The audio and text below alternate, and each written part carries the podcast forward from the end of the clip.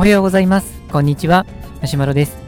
このラジオでは、ランナー歴6年目の僕がランニングに関する情報を配信しています。本日のテーマは、一人マラソンをするときの給水所の注意点についてという、そういうテーマでお話をしていきたいと思います。まあ、これ、パッと聞いた人はどういうことかなっていうふうに思われると思うんですけれども、まあ、最近、オンラインマラソンという、まあ、そういうものがあって、あ、自分、まあ、通常マラソンっていうと、まあ、決められた時間、決められた日に、決められた時間、決められた場所に行って、決められたコースを走るという、そういうものですけれども、オンラインマラソンの場合は、このいつからいつまでというふうに、まあ、期間が決められていて、その間に、まあ、自分の好きなコースを自由に走るというものです。で、まあ、そうすると、通常マラソンのレースだと、あの5キロごとぐらいとかに水分を補給するような、そういう給水所が設定されていますけれども、それがないんですね。で、えーとまあ、もちろん全く水分取らずに走るということもできなくはないんですが、まあ、通常42キロ、まあ、フルマラソンであれば42キロ、まあ、ハーフでも21キロ、この長い距離を走っている間に全く水分を取らないっていうことはあまりお勧めができませんので、あの給水所を設定しておく必要があります。で、この給水所ですけれども、まあ、通常のマラソンであれば、まあ、の人が設定してくれて、人がこう準備をしてくれるというものですけれども、1人でマラソンを走る場合には当たり前ですけれども、自分で準備しないといけないので、まあ、その、えことについてお話をしていきたいと思います。で、このまあお話をするきっかけとなったのが、まあ、この前の日曜日に、えーとですね、僕自身がオンラインのフルマラソンを走ってきました。えーっと、サウルスマラソンチャレンジという、まあ、そういうまあ大会だったんですけれども、まあ、そこで、まあ、自分が一人で走っていって、まあ、給水所を設定したので、ま、どういうふうに設定していったのか、実際やってみて、まあ、ちょっと反省点というか、今度こうすればいいかなっていう点がありましたので、それをお話してきたらなと思います。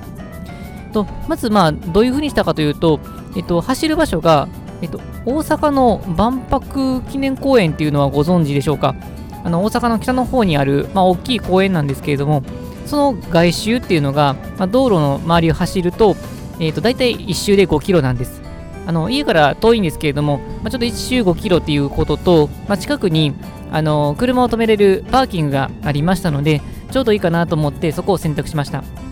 わけで、あの早朝早起きして、あの 真っ暗な中で車を走らせて万博記念公園まで行ったっていう、そういうのがあの当日の朝です。で、えー、となぜ車で、まあ、あのあえて行くようにしたかと言いますと、あの給水所を設置しようとすると、まあ、道端にポツンと置いてると、まあ、極めて怪しくてですね、まあ、間違いなく撤去されてしまったり、場合によってはいたずらされる可能性が非常に高いなと思いましたので、えー、と僕が考えたのが、その駐車スペース、パーキングスペースのところで、まあ、車を置いて、まあ、車の隣に、まあ、設置するというものです。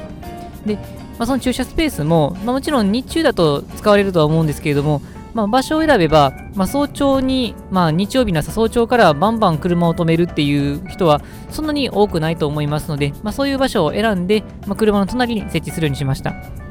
まあ、あえてこう給水所みたいな感じじゃなくても、まあ、車の中にあの置いておけば、まあ、安全かもしれないんですけど、まあ、そこはちょっとこう開け閉めの手間があるかなと思って今回は外に、あの置くようにしました。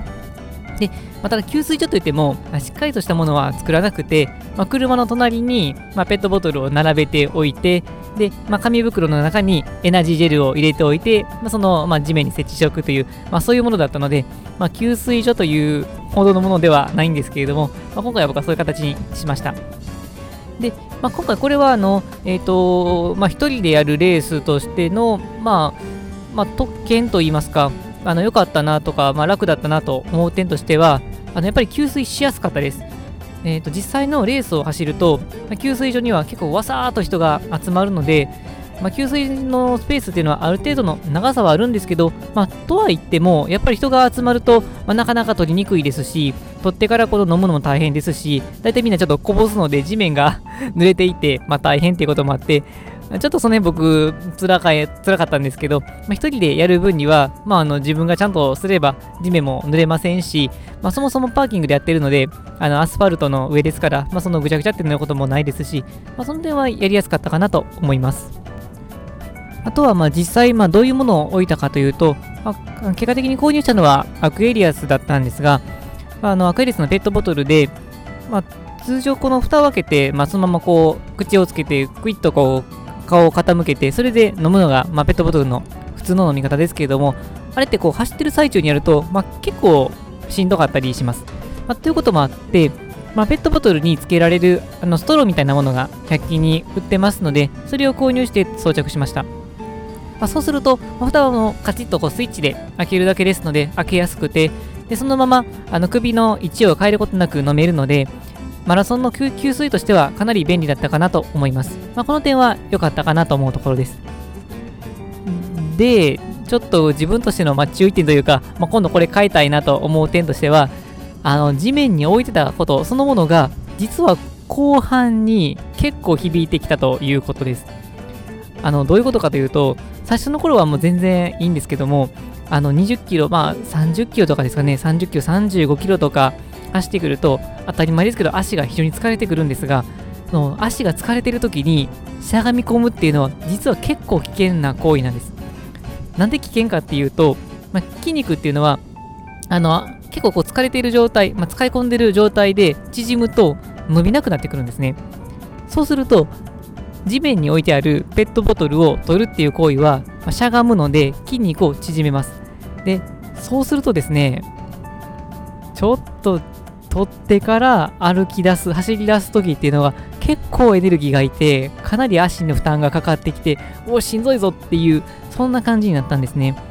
まあ、普通のマラソンレースの給水所であれば、まあ、テーブルの上に、ま設置してくれているので、ま、しゃがみ込むことなく、ま取ることができるので、非常に取りやすいんですけれども、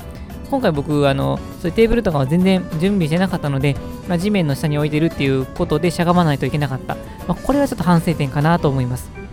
まあ、なので、あまりこう、しっかりとしたものまではいらないことは思うんですけれども、ある程度そのしゃがまなくても取れるぐらいの高さの台っていうのは、まあ、そんなに、ま、高いものじゃなくても売ってるかなと思いますので、まあ、今度するときにはそういうものも設置したいなと思います。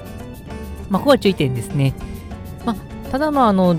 自分で設置できるっていうことに関してでいくと、まあ、自分のペースでできるんで、まあ、ここはたまたまですけど、この万博記念公園を選ぶ、まあ、たまたまっていうか、まあ、